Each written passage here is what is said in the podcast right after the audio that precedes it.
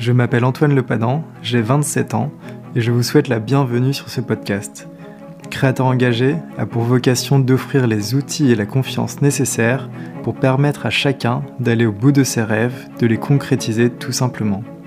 Ce podcast de Créateur engagé vous offre ces quelques inspirations pour, je l'espère, vous montrer que tout est possible à chacun qui rêve, ose, travaille et n'abandonne jamais. Dans ce podcast de créateurs engagés, vous découvrirez des femmes et des hommes de tout âge et de tout horizon qui avaient une idée au démarrage et qui ont tout fait pour aller au bout de leurs rêves. Ils nous racontent à travers ces échanges l'histoire de leur création. Je vous souhaite à toutes et à tous une bonne écoute. j'ai démissionné et je suis partie voyager.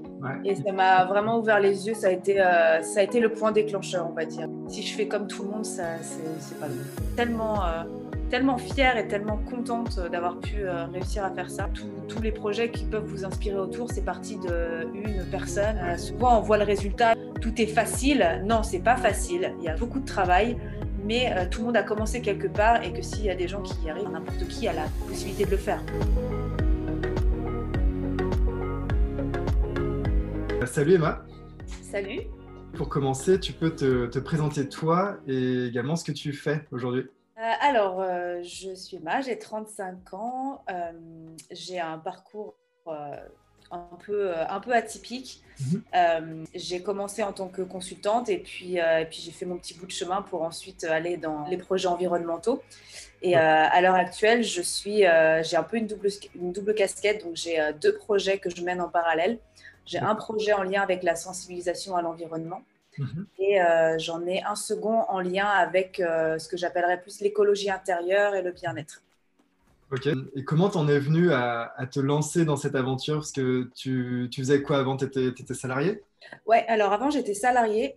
Donc j'ai commencé en étant consultant dans un cabinet de conseil. Euh, je me suis très vite rendu compte que ce n'était pas pour moi en fait quand j'avais 23 ans, j'avais déjà un CDI, j'avais un peu mon avenir qui était tracé, ça m'a angoissée. Euh, je me suis rendu compte que euh, bah, j'avais l'impression qu'on me volait un peu ma, jeunesse ah euh, et, j'avais envie de voyager, donc j'ai démissionné et je suis partie voyager. c'est en voyageant que j'ai développé en fait ma sensibilité à l'environnement. J'y étais déjà sensible avant, mais on va dire que le voyage, le fait d'être sur place, de voir de mes propres yeux certaines choses et de les expérimenter de moi-même, ça a vraiment euh, ancré des choses. Par exemple, j'ai appris à plonger. Et euh, en plongeant, ça m'a sensibilisé à tout ce qui est écosystème marin. Mhm. Donc, euh, la biodiversité marine, la pollution des plastiques, le blanchiment de corail, etc. Donc, ça a planté une première graine. Ensuite, quand j'étais en Australie, je me suis sensibilisée plus à la cause animale. Alors, c'est venu vraiment comme un cheveu sur la soupe parce qu'à la, à la base, je suis je suis 100% euh, viandarde, euh, carnivore de religion. Euh, et en Australie, j'ai vécu avec une végétarienne qui préparait plein de plats végétariens, des lasagnes et tout. Et j'avais 25 ans à, cette époque. et donc, je connaissais pas, enfin, j'avais jamais, dans ma tête, le végétarisme, enfin, les plats végétariens, c'était pas bon. C'était, c'était trop, trop simple. Et en fait, bah, euh, j'ai trouvé ça hyper bon, beaucoup plus inventif, beaucoup plus nutritif. Et en parallèle, euh, j'ai lu euh, le livre de, enfin le livre qui s'appelle Faut-il manger les animaux? Mhm. Et ça m'a vraiment ouvert les yeux. Ça a été, ça a été le point déclencheur, on va dire. Il y avait déjà un travail qui avait été fait avant, et là, ça m'a vraiment donné envie de me dire, je n'ai plus envie de participer à ça, et j'ai envie d'être actrice du monde que j'ai envie de voir.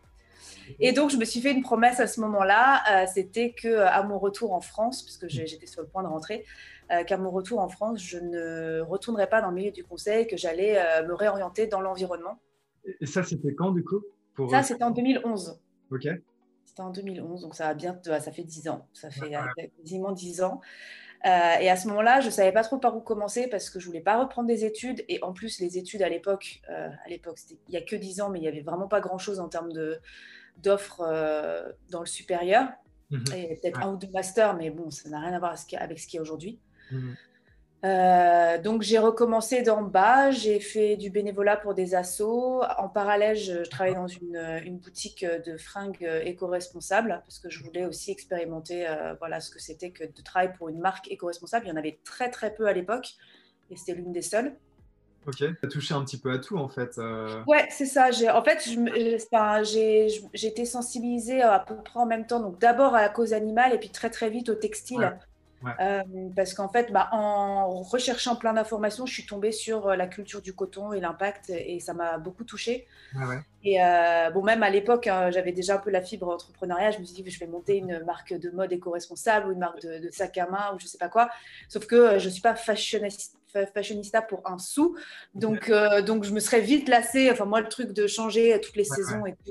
Et puis finalement, quitter euh, un certain monde pour rentrer dans un monde mais similaire à ton compte, c'était pas non plus le but, quoi. Ouais, non, puis c'est. Enfin, en fait, moi, ce que j'aime, c'est la partie créative, mais après, la partie développement et tout, c'est une autre histoire. Ça, on en parlera dans la partie euh, plus euh, le, back-office de, l'entrepreneuriat. Euh, donc, j'ai commencé par là, et puis après, je suis devenue salariée d'une association. après, je suis partie de nouveau voyager pendant deux ans. C'est là où j'ai créé mon blog parce que je, je, voulais avoir un support où je pouvais, dont je pouvais me servir pour recueillir mes apprentissages et puis aussi transmettre ce que j'apprenais.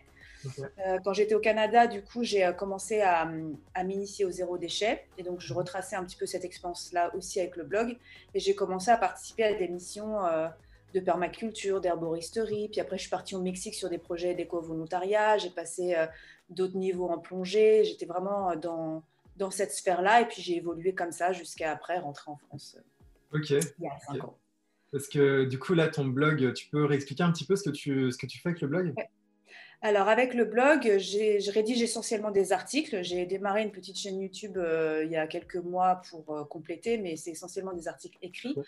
Euh, j'ai trois sections. J'ai une section monde qui, mhm. qui fait référence plus à la partie voyage, parce que j'avais quand même envie de raconter quelques récits de voyage, même si ce n'est pas le style d'écriture dans lequel je me sens le plus à l'aise, euh, mais c'est surtout aussi bah, là où je parle de voyage éco-responsable, voyage slow, mhm. euh, où je donne des, astuces et puis où j'ai parlé aussi de mon voyage quand j'étais en Colombie et au Canada, puisque ceux d'avant, je n'avais pas le blog, enfin, j'en avais un autre, mais euh, pas du tout le même style. J'ai une rubrique écologie qui est vraiment le cœur, en fait, où là, je prends plusieurs sections, enfin plusieurs pans de consommation. Donc il y a la santé, l'alimentation, l'intimité, le zéro déchet, euh, le voyage, les idées cadeaux. Et après, il y a toute une partie. Alors avant, ça s'appelait philosophie. Maintenant, je l'ai appelé bien-être. Euh, je crois. Euh, et, en fait, là, c'est plus sur ce que j'aime beaucoup aussi partager mon cheminement, comment j'évolue, mes réflexions personnelles, mes coups de gueule aussi. Donc, plus la partie humaine. Et puis aussi tout ce qui est en lien avec le bien-être, la féminité, le féminisme, l'écoféminisme. Enfin, voilà, toutes ces choses qui sont venues, au fait, s'ajouter et qui sont plus dans la conscience globale, la conscience de soi. Euh, qui se sépare un peu de l'aspect purement euh, éco-conso. Ok. Et, ça aujourd'hui, tu donc tu en vis ou pas encore euh, Alors le blog non, en fait, pour l'instant, alors je me suis mise à mon compte en 2016 parce que j'avais quelques partenariats avec le blog et il fallait que j'ai un statut. Mais j'étais encore salariée à côté. Après, j'ai co-dirigé donc l'association Génération Cobaye pendant deux ans de 2000 de 2017 à 2019. Euh, donc à ce moment-là, euh, j'ai mis ça un peu de côté. En parallèle, juste je fais le, la petite parenthèse parce que j'en parlerai après. Euh, en 2016-2017, donc j'ai commencé aussi une formation en, en shiatsu. Donc c'est une pratique de massage originaire de, du Japon. D'accord. Euh, donc j'avais en parallèle le blog, ma formation et, euh, et mon travail. Donc euh, forcément la partie entrepreneuriat, je l'avais vraiment de côté. C'était, j'avais quelques partenaires affiliés, mhm. mais je développais pas plus que ça. Et puis quand j'ai quitté mon poste à Génération Cobaye, j'avais vraiment cette envie de me mettre à mon compte. Sauf que mhm. bah, comme j'ai fait un burn-out, j'ai mis du temps en fait à me mhm. relever. J'ai mis du temps à réfléchir dans quelle direction je voulais aller. Euh, et puis, bah, quand j'ai commencé à me relever, il y a eu le Covid. donc, euh, ça a été un peu compliqué. Mais en fait, euh, bah, on va dire que depuis, bah, depuis le début du Covid, j'ai eu beaucoup plus de temps aussi pour me consacrer à ces projets-là. Mmh. et que c'est là où je commence vraiment à les développer. Donc aujourd'hui, j'en vis pas. on va dire que je commence à tirer des revenus de mon activité depuis le mois de, depuis le dernier trimestre de l'année dernière. Ok. Et, du coup, c'est partagé entre des revenus à travers euh, l'activité liée au blog et mon activité liée au bien-être. Et, euh, je n'en vis pas encore. Hein. J'ai encore quelques droits au chômage qui me permettent de, de, compenser. Mais euh, bon, les, systèmes de déclaration en France, en fait, quand je gagne de l'argent, bah, c'est comme mhm. quand, on, euh, quand on a un, CDD ou mhm. de, quand, quand, on est intérimaire, ça redécale un peu nos droits. Enfin, ça recalcule. voilà. Parce que là, aujourd'hui, tu es en micro-entreprise, du coup? C'est ça, tout à fait. Ok, ça marche. Et pour, et pour lancer ton activité d'indépendante, tu as été conseillé ou tu avais des inspirations, des modèles ou, pas du tout? Du tout. non, en fait, euh, disons que euh, euh, j'ai pas mal de, j'ai tissé pas mal de liens dans la blogosphère voyage. Ouais, d'accord. notamment bah, parce que c'est dans ce milieu-là que j'ai commencé à rencontrer des gens, mhm. qu'il y a des salons en fait. Enfin, avant, il y avait des salons tous les ans pour se rencontrer. Donc, j'ai vraiment pu tisser des liens en physique. donc c'est un peu le con parce que je suis blogueuse, mais j'ai plus de facilité à tisser des liens en physique qu'en virtuel. Euh, et il y a beaucoup d'entrepreneurs en fait euh, dans, cette sphère-là. Hmm. Donc, j'ai un peu suivi le modèle classique qui était euh, de se mettre à son compte en auto-entrepreneur avec son numéro de sirette et puis on édite les factures au fur et à mesure. voilà. Ouais, c'est ça. C'est ça. Et tu avais des inspirations du coup ou pas Quand même des, modèles? Bah, Toutes les personnes dans mon entourage sont mes inspirations, hein, que ce soit dans la sphère personnelle ou, pri ou, ou professionnel dans le milieu du blogging, euh, j'ai quelques personnes ouais, qui, sont inspirantes euh, sur euh, leur, que ce soit leur, leur modèle ou juste leur énergie, ce qu'elles arrivent à développer. Parce que, parce que, comme tu disais, surtout que tu sortais d'une expérience plus difficile en tant que salarié. Du coup, c'est vrai que bah, tu, tu l'as évoqué rapidement, mais le fait d'être entrepreneur à son compte, ça demande énormément de travail aussi. Du coup, ah oui, complètement. Ouais, c'est ça. Du coup, comment tu as, géré cette transition, on va dire, que tu fais encore aujourd'hui en fait? Euh, Bah C'est pas évident comme question parce que enfin, je me la pose euh, régulièrement parce que parfois je me dis avec le travail que je fais, ce serait parfois plus simple de reprendre un boulot salarié et je pense que tout entrepreneur s'est déjà posé la question. Et, tu as, envie d'avoir cette, liberté, as cette liberté et en même temps tu as la difficulté de... Il y a des avantages et des inconvénients à tout. C'est-à-dire que euh, en tant que salarié, on a le confort d'avoir une sécurité financière et ça, c'est vraiment pas négligeable. Euh, d'avoir des congés payés, d'avoir des congés maladie. Enfin voilà, il y a tout un tas d'avantages avec qui sont indéniables. Donc toutes les personnes qui envient les personnes qui sont en freelance, il faut aussi voir les avantages que ça a. L'inconvénient, c'est qu'on est euh, tributaire d'une autre personne pour des horaires, que voilà.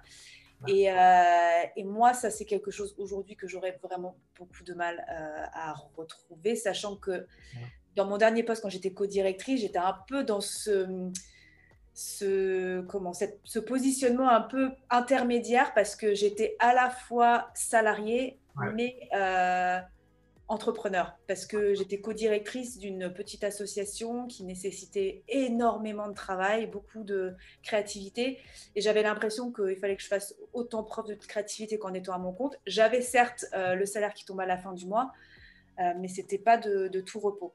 Parce que j'étais quand même tributaire d'un certain rythme euh, que je ne pouvais pas forcément gérer euh, pour moi toute seule. Euh, et maintenant que je, je, suis à mon compte, hein, je ne mets pas de côté le, la potentielle, enfin l'éventualité d'avoir un temps partiel.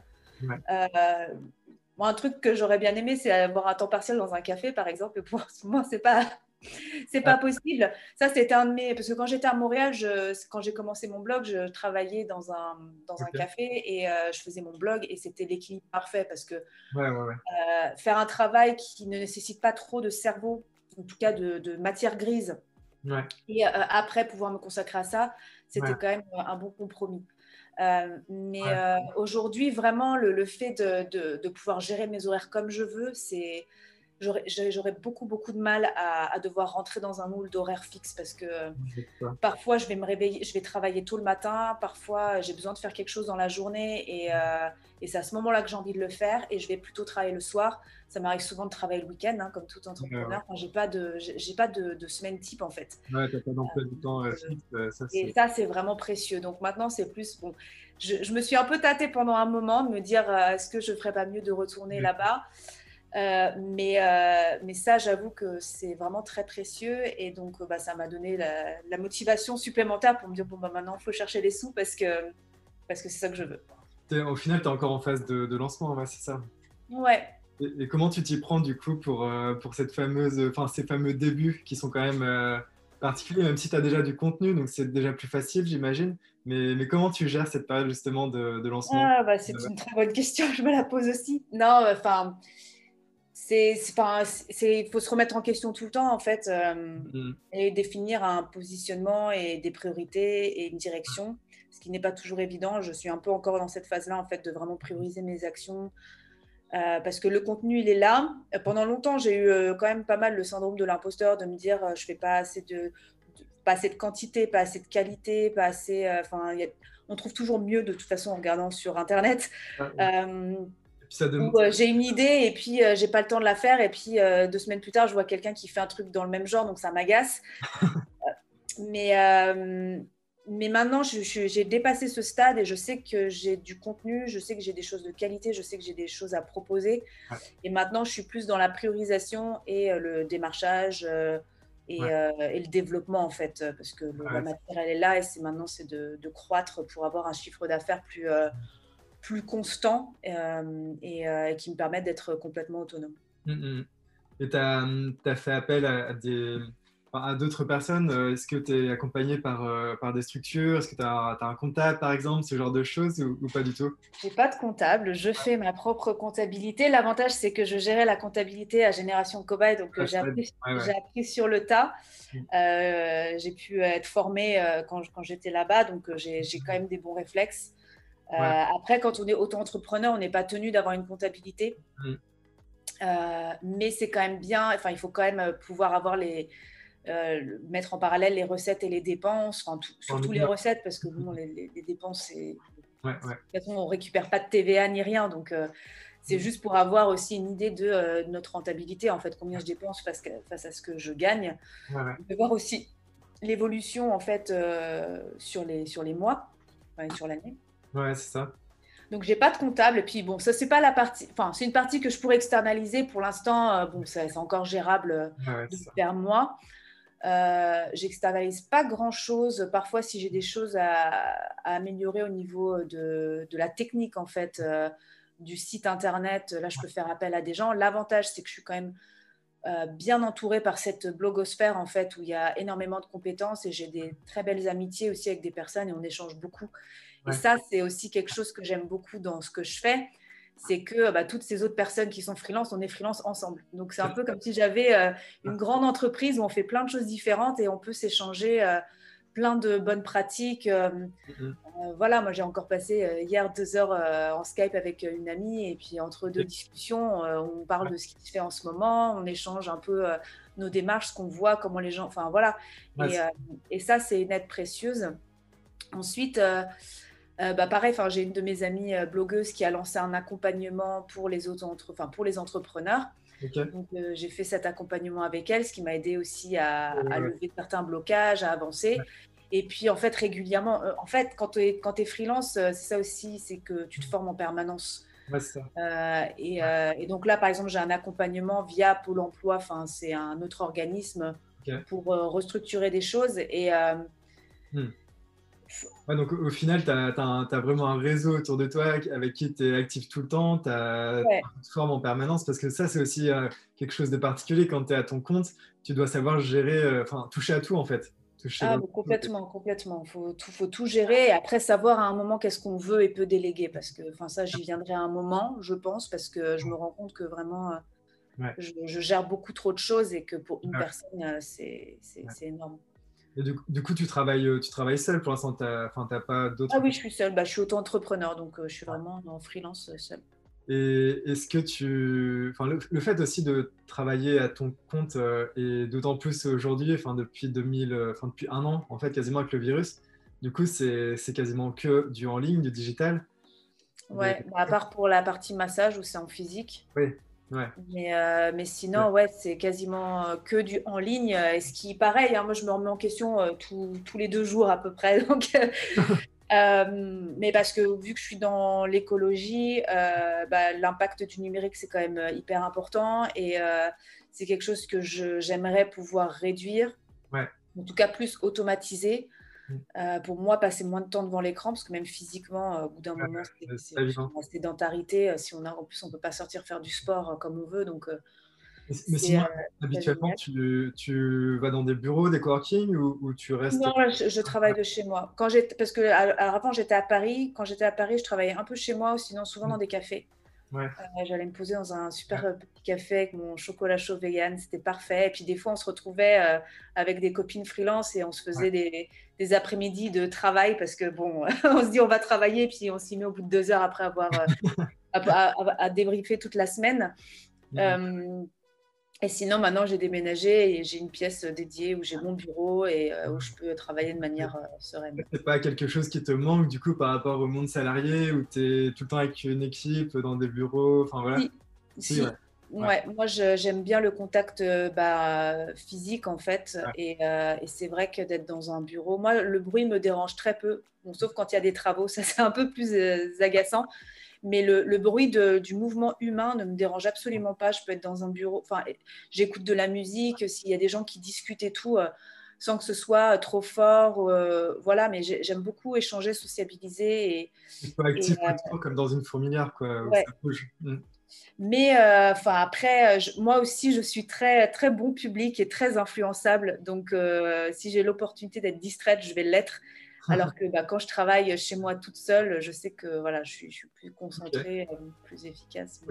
Bah, souvent, ça peut être l'inverse aussi. Enfin, moi, je sais que par exemple, pour, dans mon cas, c'est souvent l'inverse. Je serais plus distrait euh, chez moi que, que dans un bureau à l'extérieur. moi, j'arrive à me concentrer chez moi. Le problème, c'est que quand je suis chez moi toute seule, j'ai du mal à m'arrêter. Des fois, en fait, je sens que que je suis un peu au bout, que, que je pourrais pas trop faire ou que bah voilà, mais comme quand on est auto-entrepreneur, il y a toujours quelque chose à faire. Donc euh, c'est aussi savoir te dire bon maintenant stop et ça je le ferai à un autre moment parce que voilà. Et puis comme tu es toute seule, euh, enfin même moi c'est pareil, euh, du coup tu te dis que personne ne le fera à ta place, donc tu as envie de le faire tout de suite. Et si tu devais rencontrer la Emma de il y a, de y a une petite dizaine d'années, tu lui dirais quoi aujourd'hui? Je disais je m'envoie des bisous dans le passé parce que ce cette décision de partir voyager, ça a été la meilleure décision de ma vie, même si euh, bah, depuis, je, moi, je, parle beaucoup de voyage éco-responsable, de voyage slow. Et clairement, je ne le nie pas. Quand la première fois que je suis partie voyager, je suis partie en backpack. Euh, j'ai pris énormément l'avion. J'ai fait mon bilan carbone, il est atroce. je m'en cache pas, c'est public sur le blog. Et depuis euh, que j'ai fait ces calculs-là, j'ai décidé de. Enfin, j'avais déjà de toute façon changé ma façon de voyager, mais j'ai décidé de, de pérenniser ça. Euh, mais euh, mais c'est vrai que euh, cette décision, ça a été la, meilleure de ma vie parce que mmh. je, suis, vraiment tellement contente d'avoir passé ma vingtaine à faire des choses que j'avais vraiment envie de faire, toujours en, étant, en gardant cette idée à l'esprit qui était de je ne vais pas attendre la retraite pour, pour faire les choses que j'ai envie de faire parce que c'est maintenant que j'en ai envie, c'est maintenant que j'en ai la possibilité. Donc, ces deux ensemble, en fait, c'est maintenant. C'est pas quand j'aurai, quand je serai à la retraite et que je serai peut-être même plus là. Et quelque part, quand je vois aujourd'hui avec la situation Covid ce que c'est, mmh. si j'avais attendu en me disant je vais attendre pour faire mon tour du monde, ah. voilà, j'avais, la possibilité, j'avais le temps, je l'ai fait et euh, c'était vraiment la, meilleure décision parce qu'en plus, ça m'a emmené sur un chemin et je suis, je suis tellement contente euh, de, du chemin que j'ai fait, même si c'est dur, même si, euh, bien évidemment, très fréquemment, je me dis à l'heure actuelle, je pourrais gagner 4000, 4500 euros dans une boîte de conseil par mois. Mais à quel prix? Et je préfère moins gagner et faire quelque chose qui me passionne et qui me plaît plutôt que de, de, de m'aliéner à quelque chose. Euh. Puis moi, j'aime bien faire les choses différemment aussi. Quoi. Donc, euh, si, je fais comme tout le monde, ça, c'est, pas drôle. En ce qui concerne tes projections, du coup, sur, euh, sur les mois, les années à venir, qu'est-ce que, où est-ce que tu te vois? Moi, j'ai toujours rêvé, en fait, à un moment, de me faire mon 6 mois, 6 mois, quoi, de pouvoir être 6 ah mois ici en France et 6 mois à l'étranger, dans un pays qui me plaît au final, je, ne sais pas. En tout cas, euh, j'ai envie de voir mes activités se, développer euh, et, d'avoir une pérennité financière avec ça. Et je pense que euh, le, jour où je pourrais me verser vraiment un vrai salaire, je, serais mais, tellement tellement fière et tellement contente d'avoir pu réussir à faire ça mm-hmm. que voilà, ça ce serait, ce serait vraiment chouette. Qu'est-ce que tu conseillerais toi aux, jeunes qui veulent se lancer, aux jeunes ou moins jeunes, hein, n'importe mm. qui voudrait demain lancer un projet un petit peu comme le tien ou un projet qui, n'a rien à voir mais sur, enfin, qui soit engagé, qu'est-ce que tu leur conseillerais? Bah, Le premier truc qui me vient, c'est de s'entourer de personnes qui, qui peuvent les soutenir que ce soit émotionnellement, financièrement ou juste euh, psychologiquement. Euh, déjà, et puis s'entourer de, de, personnes qui, qui pensent un, peu comme, euh, comme eux, en fait, qui leur permettent de, se nourrir. Aujourd'hui, c'est ça l'avantage, c'est quand même, il y a quand même plein de réseaux qui existent avec, que ce soit dans la sphère plus privée, mais aussi beaucoup d'accompagnement qui existent où on peut être en contact avec d'autres gens qui entreprennent, ce qui n'était pas forcément le cas avant.